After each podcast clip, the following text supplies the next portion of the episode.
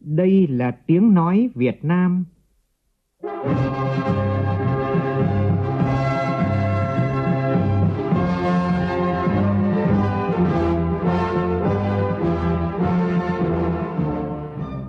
là tiếng nói Việt Nam, phát thanh từ Hà Nội, thủ đô nước Cộng hòa xã hội chủ nghĩa Việt Nam.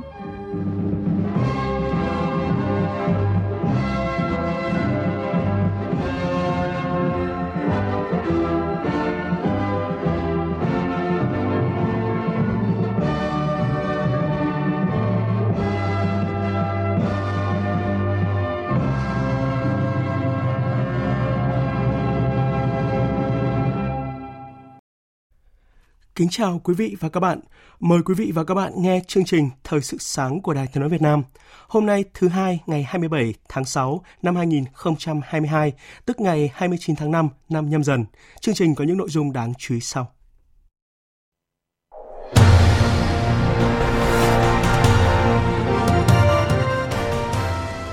Chủ tịch Quốc hội Vương Đình Huệ thăm đại sứ quán và gặp mặt cộng đồng người Việt Nam tại Hungary. Việt Nam tăng 39 bậc trên bảng đánh giá chất lượng cuộc sống toàn cầu theo đánh giá của tạp chí thương mại CEO World.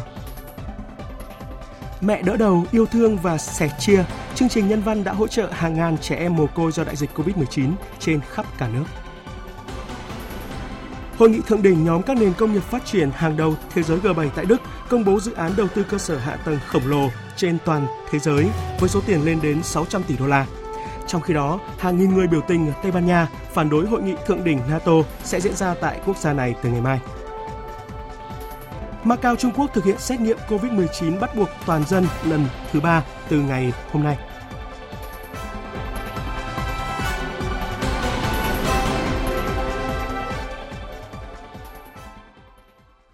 Bây giờ là nội dung chi tiết. Tiếp tục chuyến thăm chính thức Hungary, Chủ tịch Quốc hội Vương Đình Huệ và đoàn đại biểu cấp cao Quốc hội nước ta vừa đến thăm Đại sứ quán Việt Nam và gặp gỡ cộng đồng người Việt tại thủ đô Budapest. Phản ánh của nhóm phóng viên Lê Tuyết và Hải Đăng. Thay mặt lãnh đạo Đảng, Nhà nước, Chủ tịch Quốc hội gửi tới toàn thể bà con tại Hungary, cán bộ nhân viên Đại sứ quán Việt Nam và gia đình những tình cảm ấm áp từ quê hương.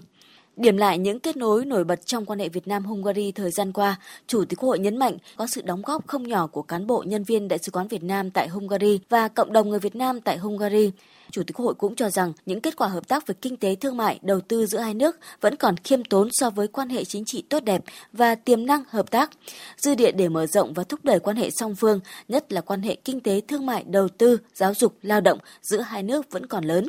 Số người Việt ở Hungary thì không quá đông nhưng mà rất là đoàn kết, yêu thương đoàn kết với nhau, phong trào thì rất là sôi nổi. Hội nào cũng tốt, hội người Việt, trí thức, phụ nữ, hội sinh viên, nói là hội nào cũng rất là, rất là tốt. Và cũng hội nhập thành công với nước sở tại càng ngày càng thành công. Luôn luôn hướng về quê hương đất nước mỗi cái dịp khó khăn nhất nhất là trong cái đợt dịch vừa rồi đóng góp rất nhiều của cải vật chất và tình cảm ở trong nước cái xúc động này. Chủ tịch Quốc hội ghi nhận các kiến nghị của bà con về việc cần có luật đổi mới sáng tạo, chuyển đổi số, tạo ra các sản phẩm có hàm lượng trí tuệ cao, tiếp tục hoàn thiện thể chế pháp luật về đầu tư kinh doanh, nghiên cứu cấp căn cước công dân cho người Việt Nam ở nước ngoài thường xuyên về Việt Nam làm việc để có điều kiện mua nhà, ổn định cuộc sống. Chủ tịch Quốc hội đề nghị Đại sứ quán tiếp tục làm tốt công tác người Việt Nam tại Hungary, mong muốn cộng đồng người Việt tại Hungary luôn phát huy truyền thống đoàn kết, đùm bọc lẫn nhau, tuân thủ các quy định pháp luật của Hungary, giữ gìn và quảng bá hình ảnh đất nước con người Việt Nam. Cũng trong khuôn khổ chuyến thăm chính thức Hungary, Chủ tịch Quốc hội Vương Đình Huệ đã gặp gỡ cộng đồng doanh nhân người Việt tại châu Âu cộng đồng doanh nhân người Việt tại châu Âu còn hội nhập sâu rộng vào hoạt động kinh tế, xây dựng thành công thương hiệu Việt có giá trị, trong đó có thương hiệu được định giá lên tới 500 triệu đô la Mỹ. Nhắc lại câu nói muốn đi nhanh thì đi một mình, muốn đi xa phải đi cùng nhau. Chủ tịch hội cho rằng việc thành lập Hiệp hội các doanh nghiệp Việt Nam ở châu Âu là minh chứng sinh động cho triết lý này. Với 15 hội viên, 15 năm thành lập nhưng Liên hiệp các hội doanh nghiệp Việt Nam tại châu Âu đã 12 lần tổ chức các diễn đàn doanh nghiệp cho thấy sự phát triển nhanh chóng, bền vững của cộng đồng doanh nhân người Việt tại châu Âu. Hoạt động của các cái doanh nghiệp người Việt của chúng ta ở trên thế giới nói chung cũng như là châu Âu nói riêng thì không chỉ là đóng góp cho cái kinh tế của nước sở tại mà như công chí nói là cái cầu nối giữa cái kinh tế của các nước với với Việt Nam và cũng trực tiếp hoặc là gián tiếp đóng góp cho kinh tế Việt Nam. Năm 2021 là cái năm khốc liệt như vậy về đại dịch Covid-19. Nhưng theo cái số liệu thống kê của IMF ấy, thì đã có khoảng 18,1 tỷ đô la kiều hối là gửi về Việt Nam. Trong cái số này thì một phần rất là lớn là cái thu nhập mà của các cái, cái doanh nghiệp người Việt Nam trên khắp thế giới trực tiếp mà chuyển về trong nước kể cả cho đầu tư trực tiếp đầu tư gián tiếp cũng như là hỗ trợ cho người thân người nhà trong gia đình và các cái nguồn khác nhau. Cho nên nguồn lực cũng rất là lớn. Chủ tịch Quốc hội Vương Đình Huệ nhấn mạnh, Đảng, Nhà nước đánh giá cao sự phối hợp của cộng đồng người Việt ở nước ngoài với vai trò nòng cốt của đội ngũ doanh nghiệp, doanh nhân trong việc ủng hộ, hỗ trợ Việt Nam trong công cuộc đấu tranh phòng chống dịch COVID-19. Việt Nam từ một nước không có liều vaccine nào trở thành một trong sáu nước có tỷ lệ bao phủ vaccine cao nhất thế giới và đến nay đã hoàn toàn kiểm soát được đại dịch COVID-19, đồng thời công nhận hộ chiếu vaccine lẫn nhau với hơn 30 nước trên thế giới.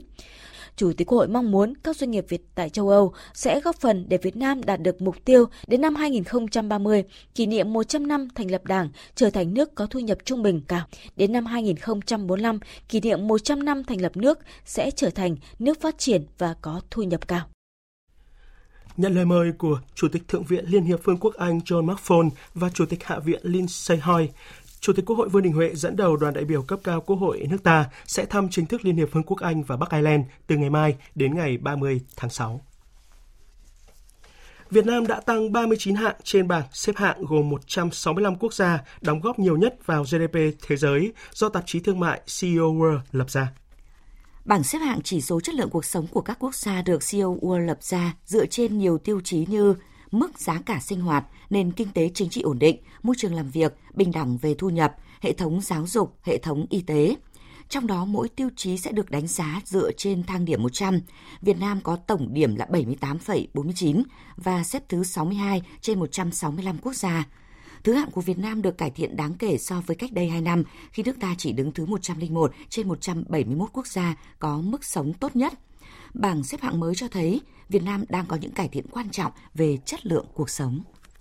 Trước đề nghị của đoàn đại biểu Quốc hội tỉnh Quảng Trị, Bộ Xây dựng và một số doanh nghiệp kiến nghị tháo gỡ khó khăn cho doanh nghiệp xuất khẩu cát trắng silic, cát vàng khuôn đúc, Phó Thủ tướng Lê Văn Thành có ý kiến như sau các bộ, cơ quan liên quan và Ủy ban Nhân dân các tỉnh, thành phố trực thuộc Trung ương thực hiện nghiêm chỉ đạo của Thủ tướng Chính phủ tại chỉ thị số 38 về việc tiếp tục tăng cường công tác quản lý nhà nước đối với các hoạt động thăm dò khai thác, chế biến, sử dụng và xuất khẩu khoáng sản, và quyết định phê duyệt chiến lược phát triển vật liệu xây dựng Việt Nam thời kỳ 2021-2030, định hướng đến 2050 về chủ trương không xuất khẩu cát xây dựng khai thác từ tự nhiên – trên cơ sở cân đối nhu cầu của thị trường trong nước và bảo đảm dự trữ khoáng sản, Bộ Xây dựng quy định về chỉ tiêu kỹ thuật để xuất khẩu cát trắng, silic, cát vàng làm khuôn đúc sau tuyển, chế biến. Ủy ban nhân dân tỉnh Bình Thuận vừa đề nghị Thủ tướng Chính phủ xem xét xử lý kỷ luật hành chính đối với Chủ tịch Ủy ban nhân dân tỉnh Lê Tuấn Phong và một số cán bộ chủ chốt khác đang đương chức và đã nghỉ hưu. Trước đó, ông Lê Tuấn Phong bị Ủy ban Kiểm tra Trung ương thi hành kỷ luật bằng hình thức cảnh cáo. Ủy ban Nhân dân tỉnh Bình Thuận còn đề nghị Thủ tướng xem xét xử lý kỷ luật hành chính bằng hình thức khiển trách đối với ông Nguyễn Văn Phong, Phó Chủ tịch Ủy ban Nhân dân tỉnh. Ủy ban Nhân dân tỉnh Bình Thuận còn đề nghị Thủ tướng xem xét xử lý kỷ luật hành chính bốn cựu lãnh đạo cao nhất Ủy ban Nhân dân tỉnh với hình thức xóa tư cách chức vụ chính quyền.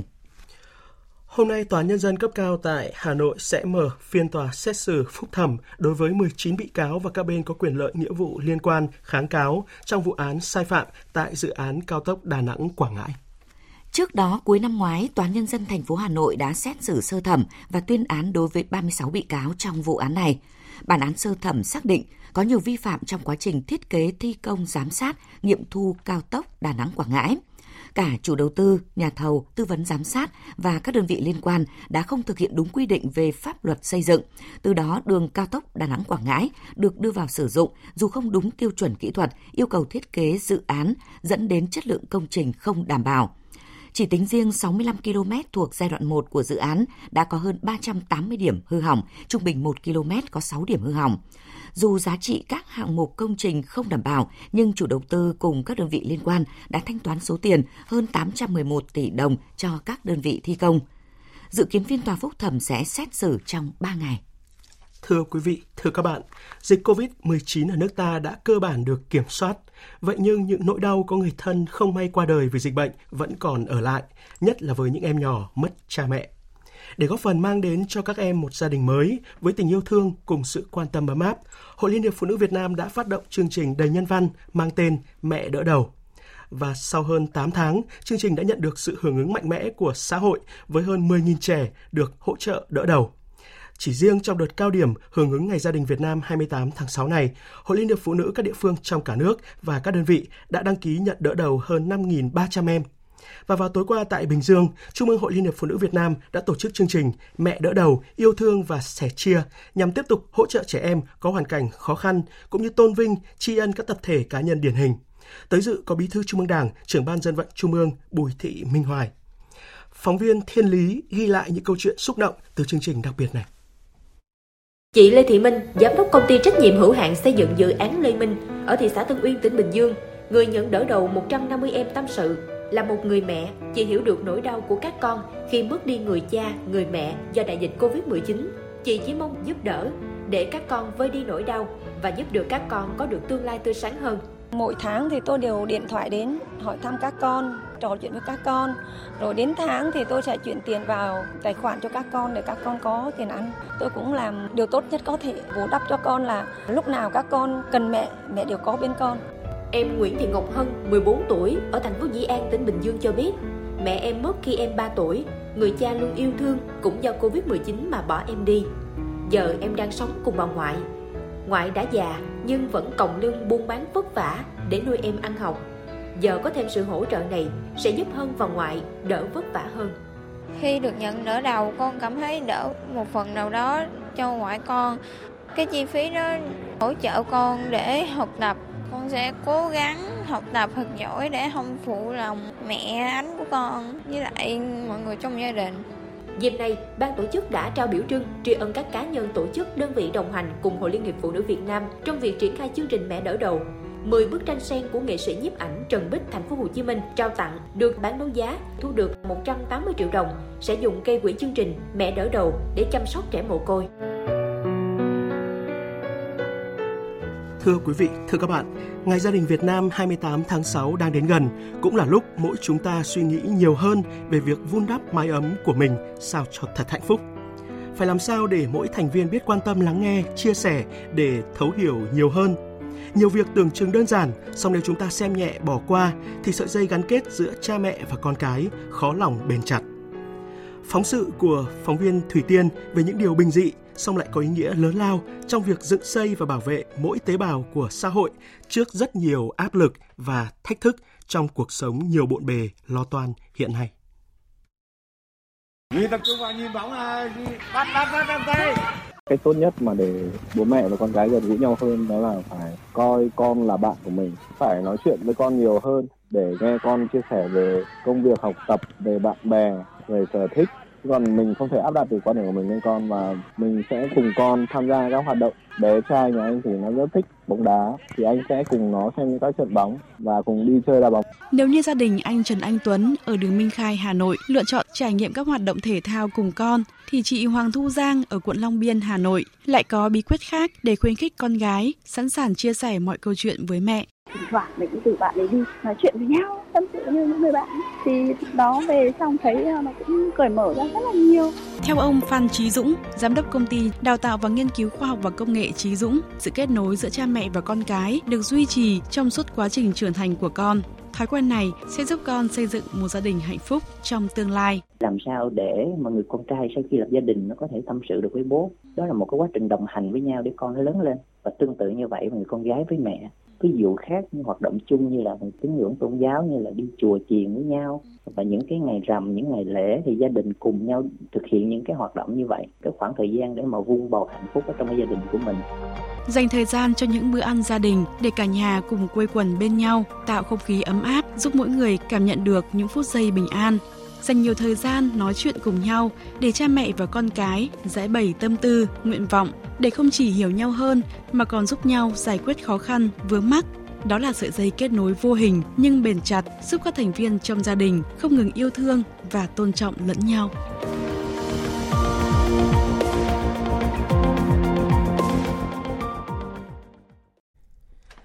Đêm qua từ thành phố Huế đến các xã thị trấn trong tỉnh Thừa Thiên Huế, hàng ngàn người dân và du khách cùng hòa mình trong không khí lễ hội của Festival Huế 2022. Tin của nhóm phóng viên Lê Hiếu và Vinh Thông thường trú tại miền Trung.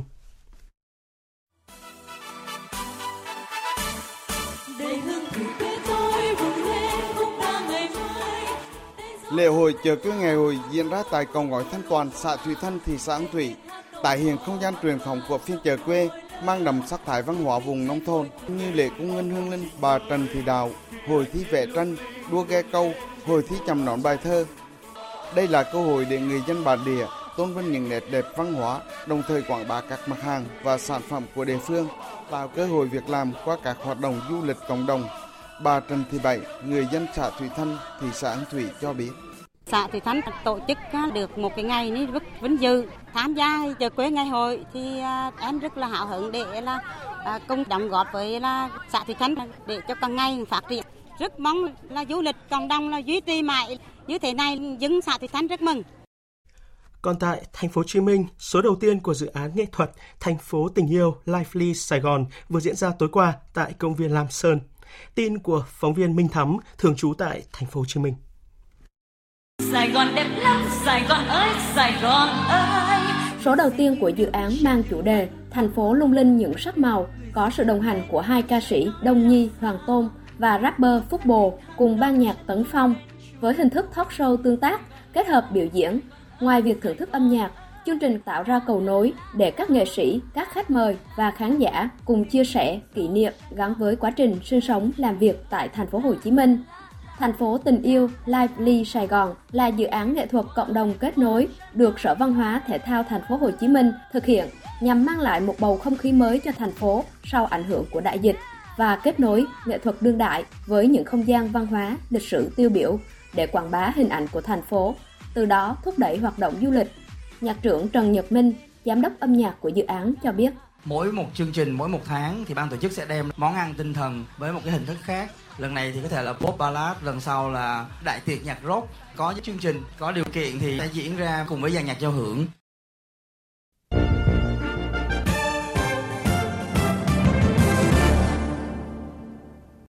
Chuyển sang phần tin thế giới, Hội nghị thượng đỉnh nhóm các nước công nghiệp phát triển hàng đầu thế giới gọi tắt là G7 vừa khai mạc tại Đức.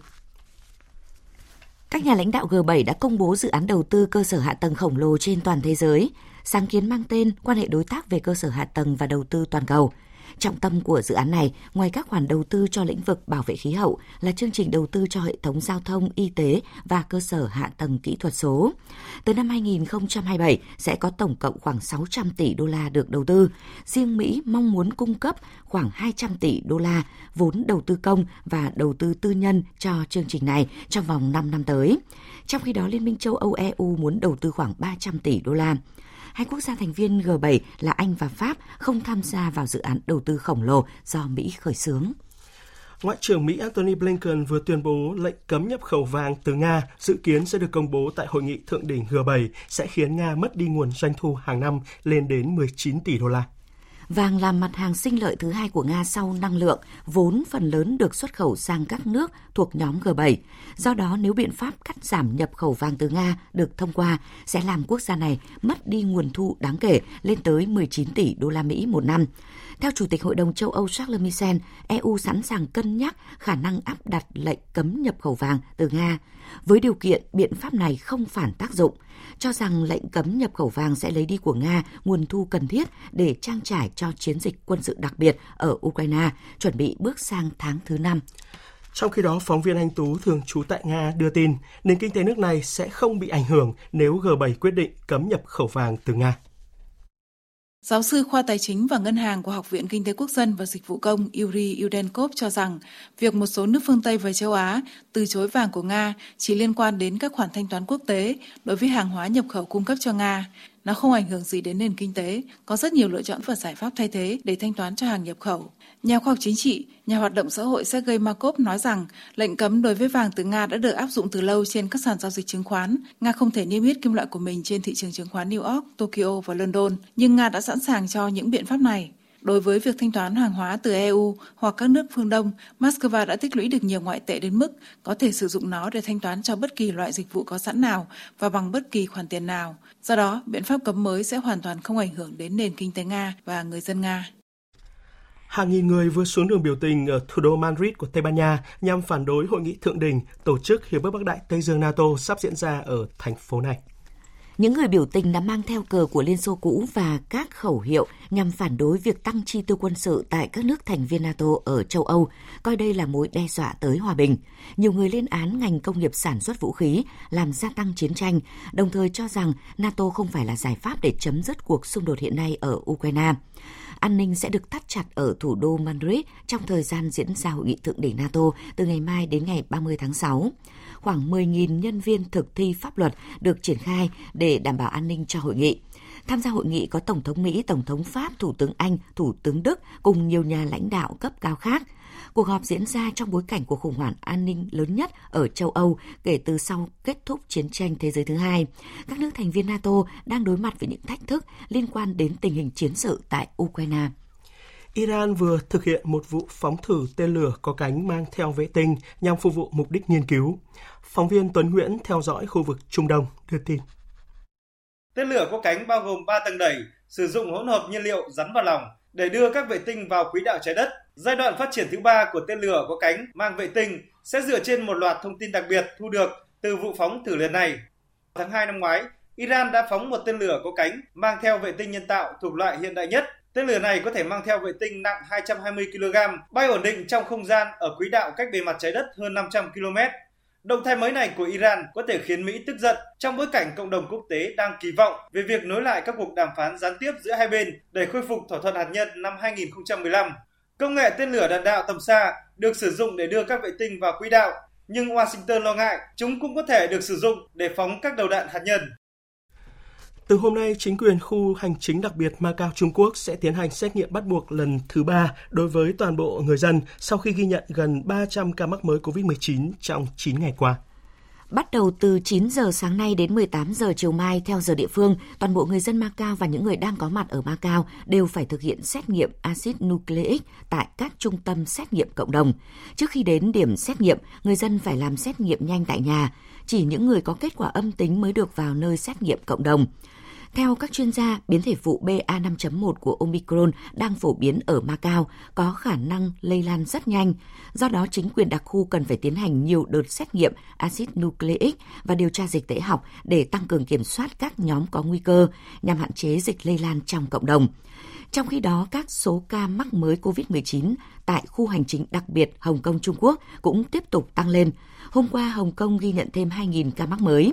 Nhà chức trách sẽ theo dõi chặt chẽ tình hình và đưa ra những sắp xếp phù hợp đối với lễ tuyên thệ nhậm chức của ông Trần Quốc Cơ, Tổng Thư ký Hành chính, và ông Tăng Quốc Vệ, Cục trưởng Cục Hiến pháp và các vấn đề đại lục, nhiệm kỳ mới vào ngày 1 tháng 7 tới. Tiếp theo là một số tin thể thao đáng chú ý.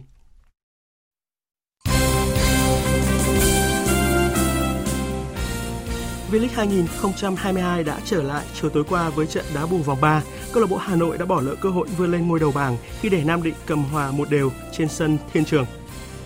Giải vô địch bóng chuyền bãi biển 2x2 quốc gia vừa bế mạc chiều tối qua tại huyện Gio Linh, tỉnh Quảng Trị. Ở nội dung bóng chuyền nam, ban tổ chức đã trao chức vô địch huy chương vàng cho đội thành phố Hồ Chí Minh. Ở nội dung nữ, ban tổ chức trao chức vô địch huy chương vàng cho đội Khánh Hòa. Giải vô địch cờ tướng các câu lạc bộ quốc gia năm nay cũng vừa khép lại tại Bắc Giang. Ban tổ chức trao tổng cộng 9 bộ giải, trong đó giải nhất thuộc về câu lạc bộ Kinh Bắc của tỉnh Bắc Ninh. Giải năm nay có sự tham dự của gần 100 kỳ thủ của 20 câu lạc bộ trong nước là dịp để chuẩn bị lực lượng vận động viên tham dự Đại hội Thể thao Toàn quốc lần thứ 9 năm nay. Dự báo thời tiết Hôm nay trừ khu vực Tây Nguyên, ngày nắng với nhiệt độ từ 20 đến 32 độ. Các khu vực khác trời nắng nóng. Các khu vực trên cả nước đều có mưa vào chiều và tối. Trong mưa rông có khả năng xảy ra lốc xét, mưa đá và gió giật mạnh. Bây giờ là dự báo chi tiết các vùng. Phía Tây Bắc Bộ ngày nắng nóng, có nơi nắng nóng gay gắt. Chiều tối và đêm có mưa rào và rông vài nơi, nhiệt độ từ 25 đến 36 độ, có nơi trên 37 độ. Phía Đông Bắc Bộ ngày nắng nóng, có nơi nắng nóng gay gắt, chiều tối và đêm có mưa rào và rông vài nơi, nhiệt độ từ 26 đến 37 độ, có nơi trên 37 độ. Khu vực từ Thanh Hóa đến Thừa Thiên Huế, ngày nắng nóng và nắng nóng gay gắt, chiều tối và đêm có mưa rào và rông vài nơi, nhiệt độ từ 25 đến 38 độ, có nơi trên 38 độ. Khu vực từ Đà Nẵng đến Bình Thuận, ngày nắng, có nơi có nắng nóng, riêng phía Bắc có nắng nóng và nắng nóng gay gắt, chiều tối và đêm có mưa rào và rông vài nơi, nhiệt độ từ 24 đến 35 độ, riêng phía Bắc từ 34 đến 37 độ, có nơi trên 37 độ. Nam Bộ, ngày nắng, chiều tối và đêm có mưa rào và rông vài nơi, nhiệt độ từ 31 đến 34 độ. Khu vực Hà Nội, ngày nắng nóng và nắng nóng gay gắt, chiều tối và đêm có mưa rào và rông vài nơi, nhiệt độ từ 27 đến 37 độ, có nơi trên 37 độ. Dự báo thời tiết biển, Bắc Vịnh Bắc Bộ và Nam Vịnh Bắc Bộ, không mưa, gió Nam cấp 4, cấp 5. Vùng biển từ Quảng Trị đến Quảng Ngãi, không mưa, gió Nam cấp 3, cấp 4. Vùng biển từ Bình Định đến Ninh Thuận, có mưa rào và rông vài nơi, gió Nam cấp 3, cấp 4. Vùng biển từ Bình Thuận đến Cà Mau có mưa rào và rông vài nơi, gió nhẹ. Vùng biển từ Cà Mau đến Kiên Giang có mưa rào rải rác và có nơi có rông. Trong mưa rông có khả năng xảy ra lốc xoáy và gió giật mạnh, gió nhẹ. Khu vực Bắc và giữa Biển Đông có mưa rào và rông rải rác ở phía đông. Trong mưa rông có khả năng xảy ra lốc xoáy và gió giật mạnh. Tầm nhìn xa trên 10 km, giảm xuống 4 đến 10 km trong mưa, gió nhẹ. Riêng phía đông, gió Bắc đến Tây Bắc cấp 3, cấp 4. Khu vực Nam Biển Đông, khu vực quần đảo Trường Sa thuộc tỉnh Khánh Hòa và Vịnh Thái Lan có mưa rào và rông vài nơi, tầm nhìn xa trên 10 km, giảm xuống 4 đến 10 km trong mưa, gió nhẹ. Khu vực quần đảo Hoàng Sa thuộc thành phố Đà Nẵng có mưa rào và rông vài nơi, gió Nam cấp 3, cấp 4. Trước khi kết thúc chương trình Thời sự sáng nay, chúng tôi tóm lược một số tin chính vừa phát. Thăm đại sứ quán và gặp mặt cộng đồng người Việt Nam tại Hungary, Chủ tịch Quốc hội Vương Đình Huệ đề nghị cán bộ nhân viên đại sứ quán tiếp tục làm tốt công tác người Việt Nam tại Hungary, mong muốn cộng đồng người Việt tiếp tục phát huy truyền thống đoàn kết, đùm bọc lẫn nhau, gìn giữ và quảng bá hình ảnh đất nước con người Việt Nam. Việt Nam đã tăng 39 bậc trên bảng xếp hạng gồm 165 quốc gia đóng góp nhiều nhất vào GDP thế giới do tạp chí thương mại CEO World lập ra. Kết quả này cho thấy nước ta đang có những cải thiện quan trọng về chất lượng cuộc sống. Để góp phần mang đến cho các em mồ côi vì Covid-19 một gia đình mới với tình yêu thương ấm áp, Hội Liên hiệp Phụ nữ Việt Nam đã phát động chương trình đầy nhân văn mang tên Mẹ đỡ đầu và sau hơn 8 tháng, chương trình đã nhận được sự hưởng ứng mạnh mẽ của xã hội với hơn 10.000 trẻ được hỗ trợ. Hội nghị thượng đỉnh nhóm các nền công nghiệp phát triển hàng đầu thế giới G7 tại Đức vừa công bố dự án đầu tư cơ sở hạ tầng khổng lồ trên toàn cầu với số tiền lên đến 600 tỷ đô la. Trong khi đó, hàng nghìn người biểu tình ở Tây Ban Nha phản đối hội nghị thượng đỉnh NATO sẽ diễn ra tại quốc gia này từ ngày mai. Tới đây chúng tôi kết thúc chương trình Thời sự sáng nay. Chương trình do các biên tập viên Hải Quân và Hải Yến thực hiện với sự tham gia của phát thanh viên Phương Hằng, kỹ thuật viên Thu Huệ, chịu trách nhiệm nội dung Lê Hằng. Cảm ơn quý vị và các bạn đã quan tâm theo dõi.